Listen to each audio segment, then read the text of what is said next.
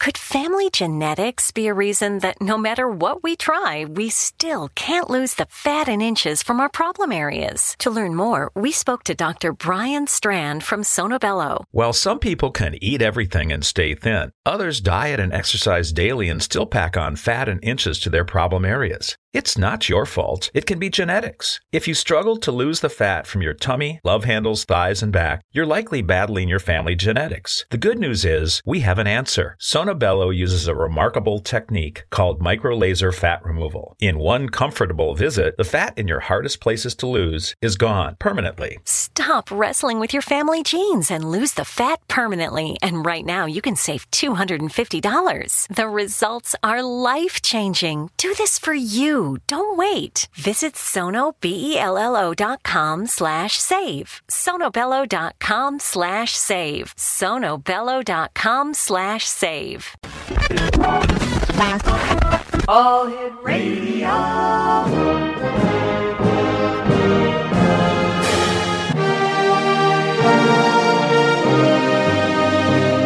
Welcome to the X Zone, a place where fact is fiction and fiction is reality.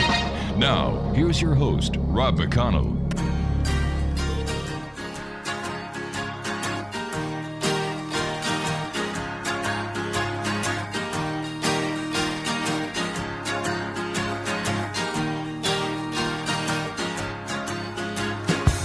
So they made you a star. Now you're happy.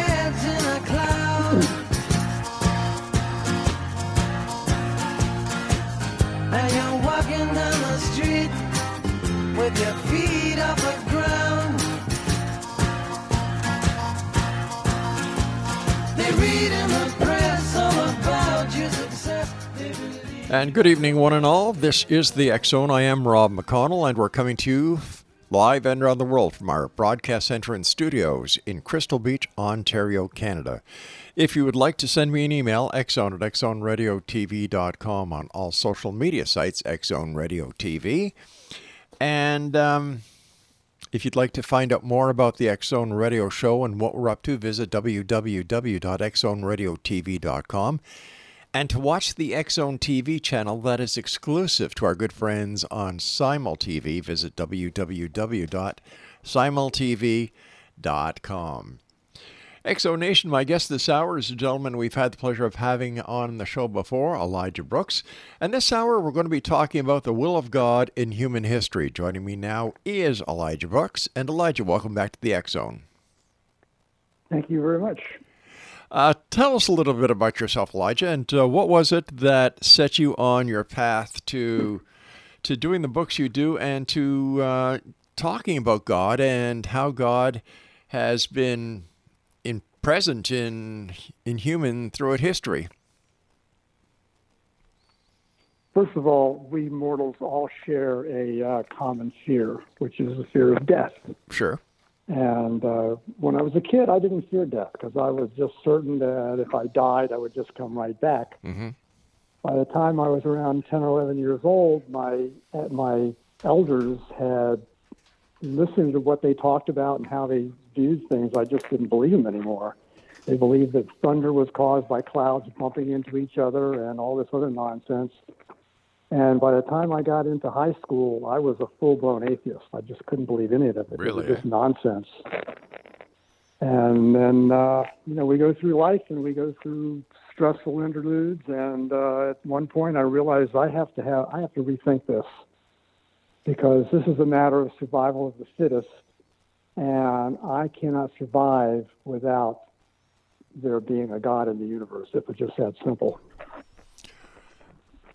But what made you so sure? When I was young, I took a lot of drugs.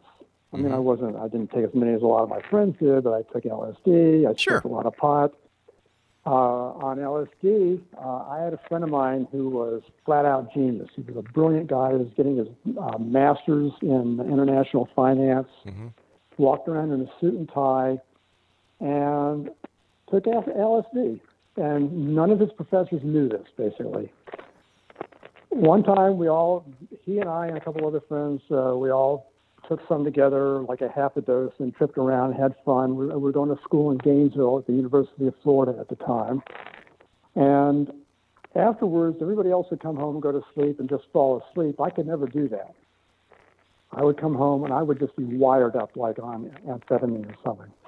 So this one particular night, I'm laying there trying to, I'm going to have to just content myself with my fantasies and thoughts. And all of a sudden, at one point, I found myself like floating through the cosmos, out amongst the stars, looking around, and realizing that, in my view, all this universe was just dead matter, and there was no soul to it, and there was nobody to pray to plead to ask for help, to communicate with. And this sense of loneliness came over me, which was so overwhelming that I found myself heading for one of those LSD crash and burns that some people would go through and never come back. And I realized that I had to rethink this. First of all, I had to get off that train of thought and come back to it in the morning, which I did. The next morning when I woke up, I realized if my belief system leads me to such vulnerability as that, then I can't survive. I need a different view of the universe, and I need to revisit this whole idea. Maybe I was hasty. Maybe I cut off the possibility of there being a God to the universe too quickly. Right. So I started rethinking it, and I kind of eventually found my way back. Now I have no doubt. I mean, I've had some experiences that I would be considered a nutcase by a lot of people if I told them what my visions have been. But, they're my visions. I know what I saw. I know what I felt. I know what I heard. Okay, the experience you had, many people within the metaphysical community would call it an out-of-body experience. Yeah, pretty much that night it was, because I was out there floating amongst the stars. It was beautiful until all of a sudden it was terrifying. So what was it that you found so terrifying? Was it the fact that it was a void, that there was no other present, that you were alone, a singular object in the vast universe? Exactly. The loneliness was overwhelming. All right, so how did you... And the pointlessness of it. Okay, so how did you come to the realization that there was some bigger power out there, that you were not alone, that you were part of something greater? It wasn't an overnight revelation. I had to find my way back. I had to revisit my thoughts and beliefs and how I'd come to that conclusion to begin with. And it took me a while. One of the things that was kind of a Rubicon for me was I went and lived in Israel for a couple of years, about 2 years after this.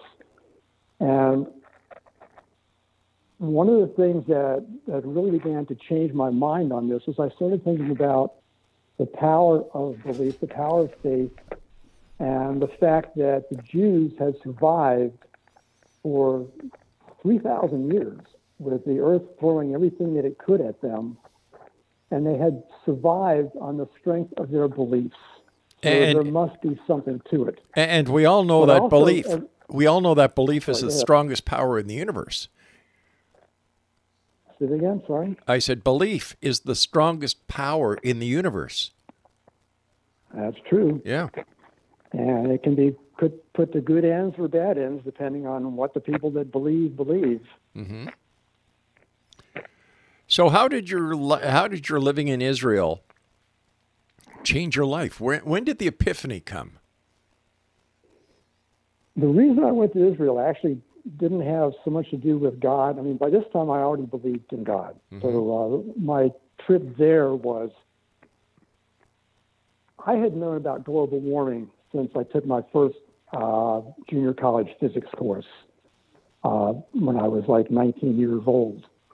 And I looked around at the politicians in my country, and as a matter of fact, politicians around the world. I was looking for somebody to realize what an existential threat and danger global warming was for the human race. And it's like they didn't even know it existed. And I figured if they're not going to fix it, I guess I'm going to have to do what I can to fix it. So, you know, when you're young, you believe you can do anything, and I believed I could do that. Mm-hmm. I was going to go to Israel somehow or other, ingratiate myself in with the people. I wound up converting to Judaism by means of the Orthodox rabbinate, and not because I wanted to be an Orthodox Jew, but because I wanted to get into politics in Israel and be able to have a voice finally in world ecology, among other things. So you, everything seems to be very scattered. When did you start focusing in on certain things? They all kind of came together. I mean, God gave us this beautiful planet, and we're trashing it, so that was part of the motivation there. I don't know, I had an idea what I had to do, and a sense of responsibility, and I went for it. And I don't know how else to say it. And did you accomplish it? No, I didn't. But I learned a tremendous amount when I was living there. First of all, I learned Hebrew, and I learned a lot of things by reading parts of the Bible in Hebrew, mm-hmm. because, among other things, I realized how much I had been misled by really bad translations of what Scripture actually says. For instance, the word Messiah. The word Messiah does not mean Savior. It's a transliteration of the Hebrew word Mashiach, and it means to anoint. And the function of anointing, or the symbolism of anointing, was basically like coronating a prince. It established a civil identity in the eyes of the population that this person was in this role. It was used for the priests, it was used for the kings, and it was used for the prophets. All right, Elijah. All anointed. All right, Elijah, we're going to have to take a break here, so please stand by. Exo Nation, our guest this hour is Elijah Brooks, and if you'd like to get any of his books, go to Amazon.com and type in Elijah Brooks. This is the X Zone. I am Rob McConnell. We're coming to you from our broadcast center and studios in Crystal Beach, Ontario, Canada, right on the shores of Lake Erie in the beautiful region of Niagara. I'll be back on the other side of this commercial break, and you can always email me. Don't forget this, X Zone Nation. You can always email me, xzone at xzoneradiotv.com. After all you've been through, tell me what will you do when you find yourself out in the cold? Tell me.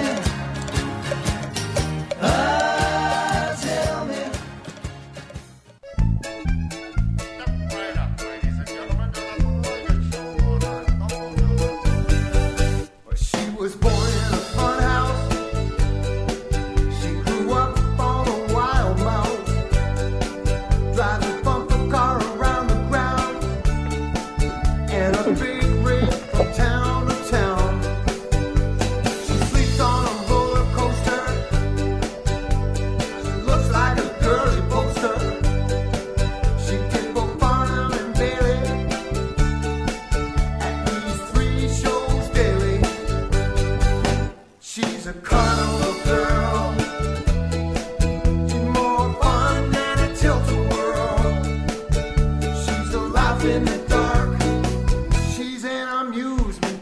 And welcome back, everyone. That is Michael J. McCurley out of Hamilton, Ontario, Canada. I've had the pleasure of working with MJM, as he's known, when we were doing the voice tracking for Canada's Creepy Canada TV series. And the name of that song, She's an Amusement Park. Oh, my goodness. He's a great guy. And back in the day, we were doing work for the International Institute for Spinal Regeneration, and we did a fundraiser at a location in Hamilton, and Mike J. McCurley and all the guys from Band from Heaven came down and donated their time. So did the wrestler Iron Mike Sharp, as well as, what was his name? He did the Beast. I'll have to look that up and let you know. Our guest this hour, X Zone Nation, is Elijah Brooks. And if you'd like to find out more about Elijah, or if you'd like to get his books, they're available on Amazon.com. Now, Elijah, how did learning Hebrew help you in your research, in your quest? Because I could find out what words really meant. And like, I'm going to tell you something about myself that I don't go around bragging about, but I'm gay. Okay.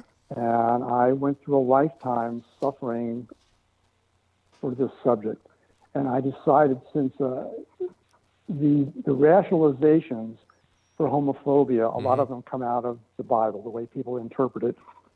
So I decided I'm going to read it. I'm going to see what the Bible actually does say about homosexuality. And to my surprise, it doesn't say anything. Why should I found rather interesting. Well, I think that the Bible has been manipulated throughout the years to get what religious organizations want. For example, they eradicated women. They they did everything they could to keep women out of the boys' club. You know, it's no, and then when it came to the LGBT group, they did the same thing back then. Nobody's perfect, and nobody's got the right to play God except God himself. Yep. You know, so we're all from the same tree, so to speak, right? Yeah, exactly. Yeah, you got it. Yeah. So I personally, my friend, I cannot understand the prejudice. If I had my way, and I'm going to tell you something, my listeners know this. I don't know if you've ever heard me discuss this. I would take all the churches, and I'd say, all right, for example, let's take the Vatican, okay? You got to sell it. You've got to sell it. You don't need it. Jesus Christ didn't need a multi-billion-dollar state of his own. You don't need all these statues. Yep. You don't need all the gold. Sell it and give it to the people who need it. Yep. The same thing with the Anglican Church, the Catholic Church, the synagogues. Let's get religion back to basics. There's a passage in the Old Testament that talks about the golden age of Israel.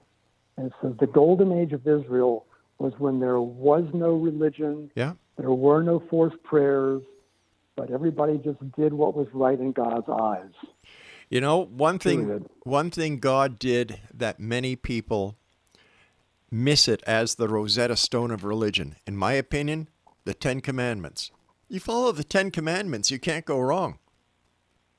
It's that plain. It's that simple. So, my friend, as you can see, you're not alone. I know people around the world who feel the same way you and I do. Yep. Tell me something. In all your learning, in all the research that you've done, being on your quest, and God bless you for that. I know that, if I'm not mistaken, the Torah are the first 4 or 5 books of the Old Testament. Am I correct? Yes, the first 5 books. Actually. First 5 books, right? Now, even though the Hebrew religion does not acknowledge Jesus Christ as the Son of God, do you believe that there will be a second coming? And do you believe that there will be the apocalypse? Oh, we're on the verge of the apocalypse right now. I agree. Yep. And as far as the second coming, I do believe that. We live in a multifaceted universe. We live in a multidimensional universe. One thing I studied electrical engineering, but that's all I got my degree in. But I also know some things about physics. And when I came across string theory, it suddenly dawned on me one day, that's the secret to understanding life after death and out-of-body experiences and stuff like that, because we are multidimensional beings. We don't exist just in three dimensions in time. We exist in multiple dimensions. So when the part of us that is in this dimension dies or ceases functioning, there's still something of us left. That's why people that come back from death can recount their experiences, because they didn't really die. Just the part that's existential in this world died. In your opinion, does this explain reincarnation? Does this also explain past life experiences that people have? Yeah, actually it does.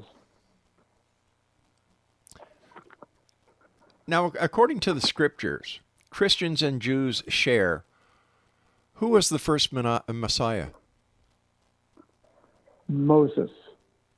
Because Moses is told by God to anoint his brother Aaron. The word Messiah, or Mashiach in Hebrew, is both a passive and an active verb.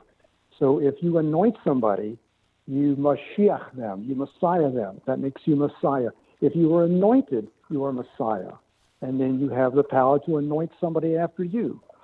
So, does that answer the question? Yeah, it does. But is an anointing like a baptism? Sort of, except they use oil. They pour some oil on the guy's head and rub it around, and presto changer, you've been anointed. I would imagine. I don't know, there must have been like a formula of prayers that you said or God knows. I don't know. But I do know what the word itself means. Right. I was just wondering that because there are many places where anointings had been done where there was no immediate water. And I was wondering if that is why that the anointing might be associated with a baptism, because in the days when Jews traversed the deserts, oil was one of the staples. So, just a question for you. Yeah.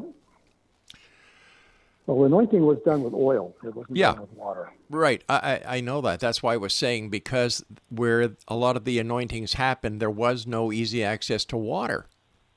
You know, there weren't many rivers, or there wasn't, if you were inland and so on.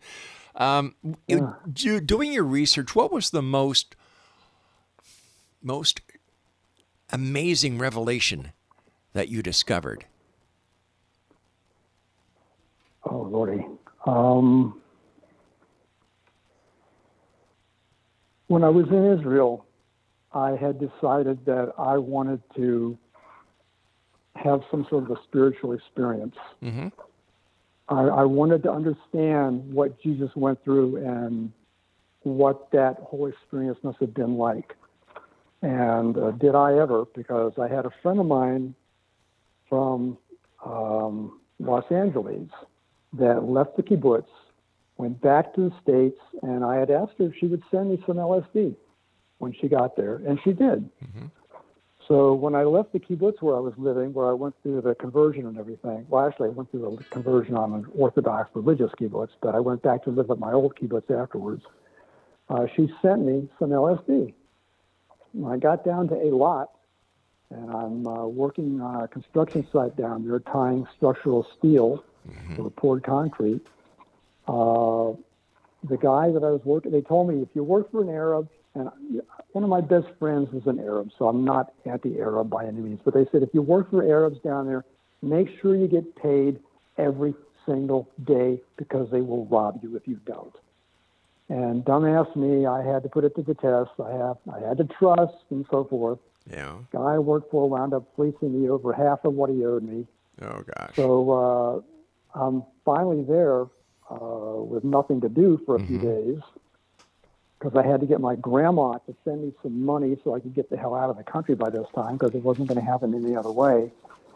So I figured, okay, I'm going to take some of this stuff, and I'm going to have myself a spiritual revelation of some sort. All right, Elijah, we're going to have to do a bit of a cliffhanger here, because I have to take my news break at the bottom of the hour. So please stand by. Great talking to you again. And X Zone Nation, if you'd like to find any of Elijah's books, they're on Amazon. Just visit Amazon.com or Amazon.ca and type in his name, Elijah Brooks. This is the X Zone. I am Rob McConnell. Send me your emails, xzone at xzoneradiotv.com, or visit our website, www.xzoneradiotv.com. And don't forget, the X Zone TV channel is exclusive to Simul TV, visit Simul TV's great website, www.simultv.com.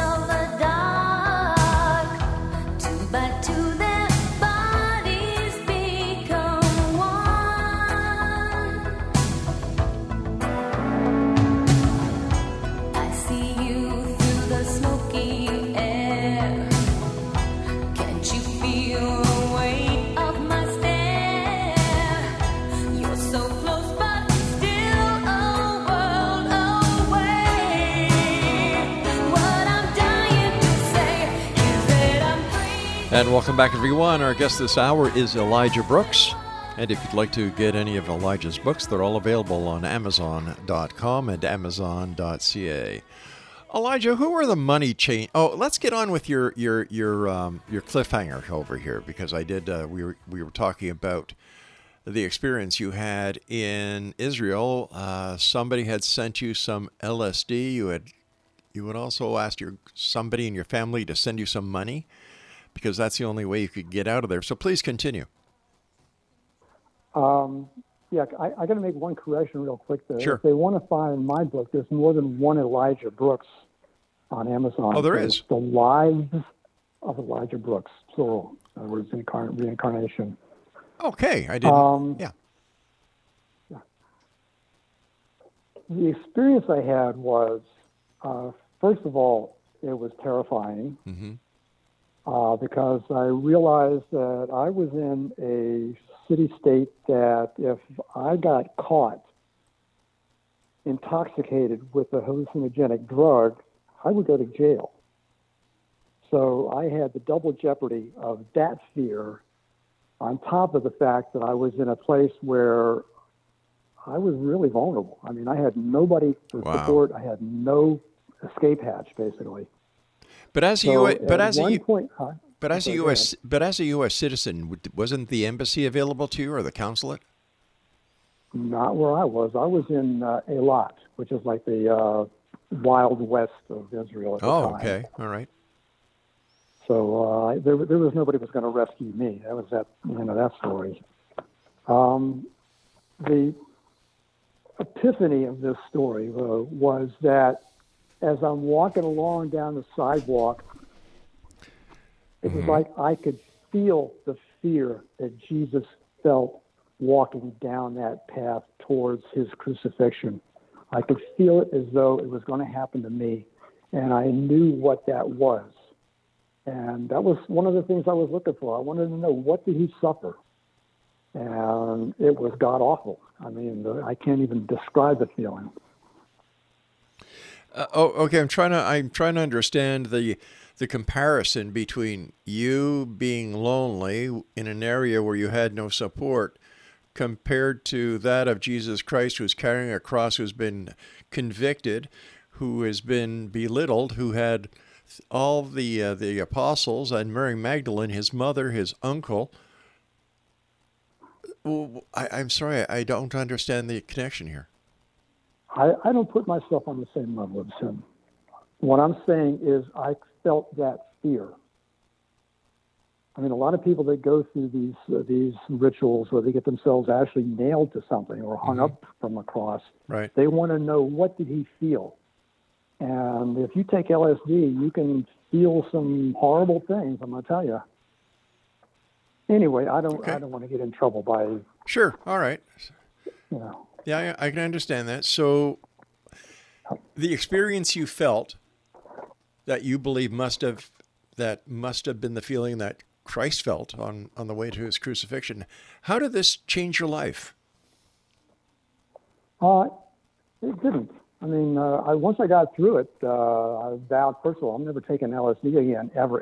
Mm-hmm. It wasn't worth it. Whatever insight I got was not worth the pain and the harm that I did to my own physiology.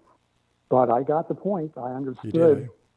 You can't know what it's like to be murdered until you're murdered, and especially the way he was murdered. But at least I got some insight. So I'm not putting myself on the same level at all. Tell me about the money changers that Jesus had such a beef with. Yeah. People don't understand what the money changers were there for, what they were doing. By the time Jesus came along, the Jews were spread all over the Mediterranean. They had gone as far as into Spain. They were heading off into the Indian subcontinent. They were down into the Arabian Peninsula, just like the Arabs have spread out, basically. And just like the Arabs want to go back to Mecca for the Hajj to do something that makes them feel like they're communicating with God, whatever, the Jews had that same kind of feeling. They wanted to get back to Jerusalem at some point in their life, and they wanted to make a sacrifice. Here's the thing about the money and the time. Interest lending was specifically forbidden by the laws of Moses. It says, you shall not lend money on interest. The money changers were in Jerusalem because people were coming back from all these foreign countries and bringing their foreign currency with them, but the cost of the sacrifices was spelled out in Hebrew currency. A lamb cost this much, a dove cost this much, a rabbit cost this much, whatever other animal cost this much, the prices were set. It was essentially a commodities-based currency. The value of the currency being based on the value of the animal. The money changers, however, were charging interest for their transactions. So that right there, and the fact that they were doing it on the temple grounds, right under the nose of the priests, which incidentally were appointed by the Romans by this time. They weren't even legitimate priests. It sort of put the kibosh on the whole situation there. And that's why he wanted them out of there. This was something that should have been being handled by the priesthood itself. And it should have been being handled without charging interest for it. So driving them out, that he just considered that his sacred duty, I guess. So basically they were like a currency exchange. Yeah, exactly. Yeah. What's your take on the Exodus? Oh, yes. Incidentally, if anybody wants my book, they're going to have to go to The Lives of Elijah Brooks, because there's more than one Elijah Brooks, it turns out, on Amazon. My book is now in its second edition. I'd written the first edition, and I'd given it to some friends of mine, and one of my friends lent it to a friend of his who read it. I went to visit him one day while she was visiting him, and she informed me that she had enjoyed it, but that I had made some mistakes, because what I do is the first half of the book I retell. To make my point, I use incidents in the Old Testament and the New Testament to retell it, to tell my story, basically. Right, sure. And one of the things I messed up was I messed up the family relationship between Lot and Abraham. I don't know how I got it wrong, but I got it wrong. And she pointed it out to me. And I thought, well, that's embarrassing. So what I made up my mind to do was I'm going to go back and reread the parts that I got my text from and fix it. Okay. So I'm reading. One of the things I was going to read is the story of Exodus. I was reading Exodus, and I got to the story of the plague of darkness.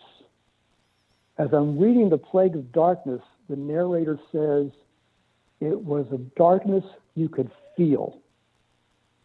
As soon as I read that line, I knew exactly what had happened. Remember Mount St. Helens? Yeah, sure. Mount St. Helens completely blocked the sun. You could walk outside and you could not see your nose in front of your face. That's how black it was. And I remember listening to this one interview.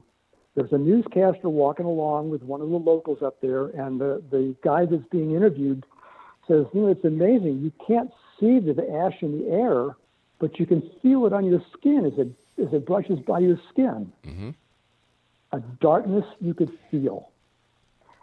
Immediately, I understood this was a volcanic explosion. Let's go online and do some research on volcanoes. Okay. And it turns out there's an island in the Mediterranean south of Greece called Santorini that exploded just about the perfect time to fit with the story of Exodus and the story of the darkness specifically, mm-hmm. where the force of, Mount St. Helens went off with like 120 megatons. Santorini blew with like over 2,000 or 3,000 megatons. It was a phenomenal blast. Mm. There's a scale of volcanic force that goes from 1 to 9.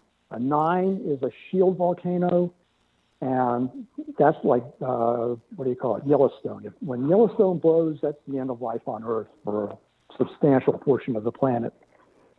The next step down from that, though, is the level that Santorini was. When Santorini blew, it created the myth for the plague of darkness and a lot of the plagues of Egypt. All right, Elijah, and we're going to have to take our break here. Yeah, so please stand by. Exonation. Elijah Brooks is our special guest. And if you'd like to get his book, it's available amazon.com/ The Lives of Elijah Brooks. That's the name. And we'll be back. This is the X Zone. I am Rob McConnell, coming to you from our broadcast center and studios in Crystal Beach, Ontario, Canada. Don't go away.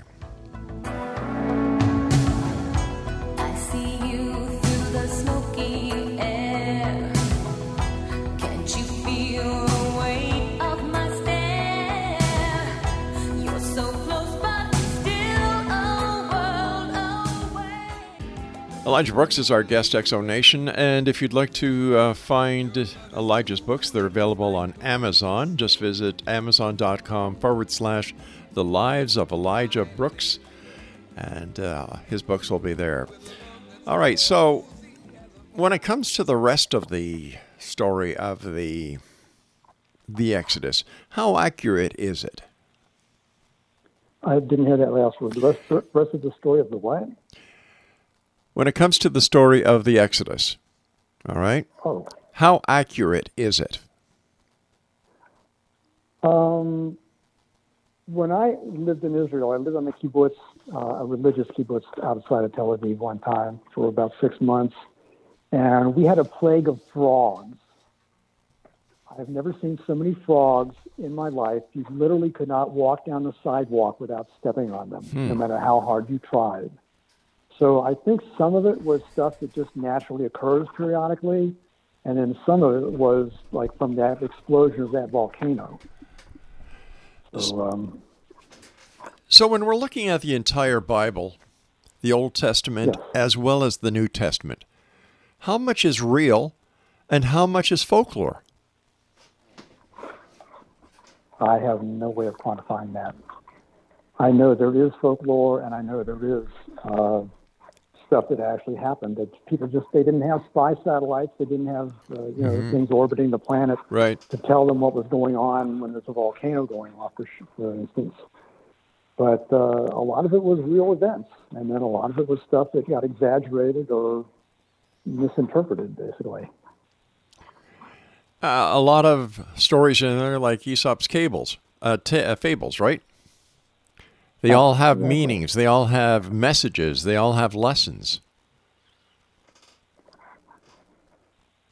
It's nice to find the meaning in life. That's what we're all looking for. So we look for the lessons, that's for sure. Now, you were talking about string theory earlier in the hour. How do you see string theory answering a lot of questions? One of the reasons that string theory came into existence was because there was just too much going on to explain in a three-dimensional plus time universe. And they discovered that if they would just add some more dimensions, that the equations would work out better for some reason. I'm not an expert on string theory. I just know that it postulates that there are between 10 and 12 more dimensions than what we see. Right. And one day it just sort of occurred to me, wouldn't it be interesting if part of our existence, I mean, people die and come back, and they have experiences where they can see themselves being operated on a table. That means they're there someplace. They're just not visible to the people that are in the operating room. And for the longest time, doctors would just discount this. Oh, poor dear, you just had a hallucination. But eventually doctors began to realize that they were hearing the same story over and over and over again with various minor differences. So they began to take it seriously that, yes, there is something going on.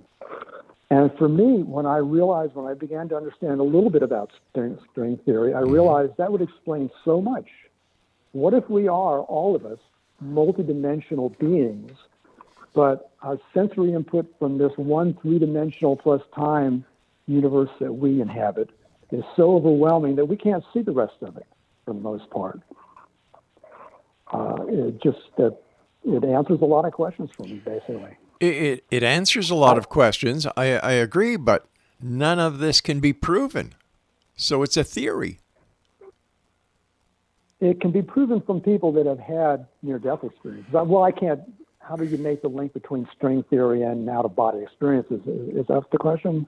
Well, no. I don't know how you would do that. No, the question is, how can you, if you're talking about how string theory can make all these different formulations work, multi dimensions, multi universes, and so on, that are strictly theories. How can we use them with any certainty and say, well, based on string theory, it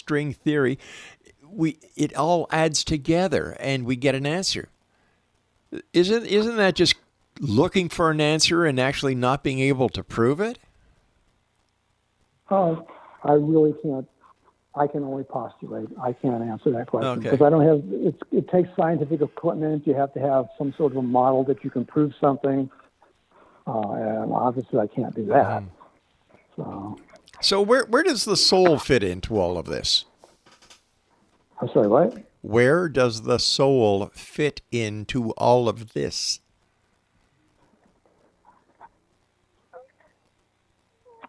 The soul is the multidimensional part of us.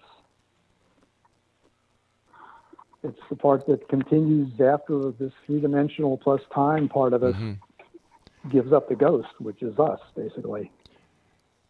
But doesn't this all depend if, in fact, there are multiple universes or multiple dimensions? Say it again. Sorry? I said, doesn't this all depend if, in fact, there are multiple universes and multiple dimensions? Yeah, actually it does. So once again, it's a postulation.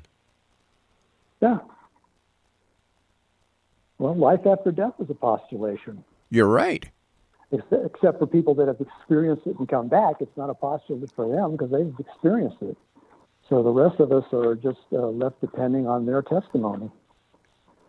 I'd never heard of near-death experiences until I got myself locked up in jail down in L.A. several years ago.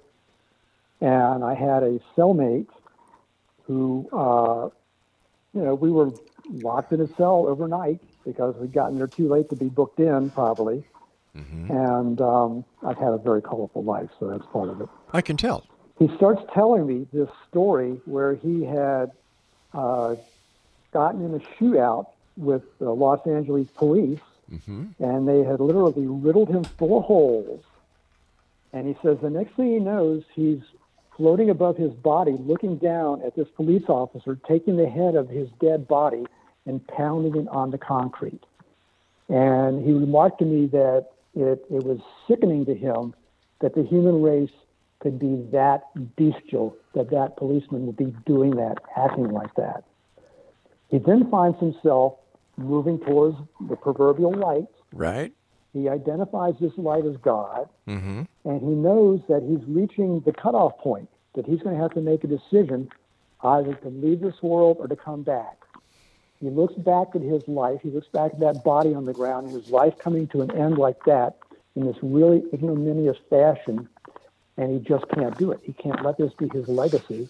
So he makes up his mind that he's going to come back. At that point, he loses consciousness and doesn't regain consciousness till like a week or two later in a hospital with all kinds of tubes coming out of him and sewed up here and there. He showed me the bullet wounds. He had bullet wounds all over his body. They had shot him to pieces, basically. So, did that answer the question? Not really, but oh, it's. I got lost in the point. What was the question, actually? We're going to go on to the next question. Listen, what are your final words for the X Zone Nation? You've got about a minute. Thank God for programs like yours, and thank God for you, because this is the kind of stuff that people want to know. They want to know that there's more to life and more to this existence than just this miserable state that we seem to have gotten ourselves into lately. And as long as there are people like you that are willing and brave enough to bring it to the public, more power to you. Well, my reasoning is very simple. There's three sides to every story. His side, yes. Her side, and the truth. So I try to bring as many sides to any given story to my audience and let them make up their own mind.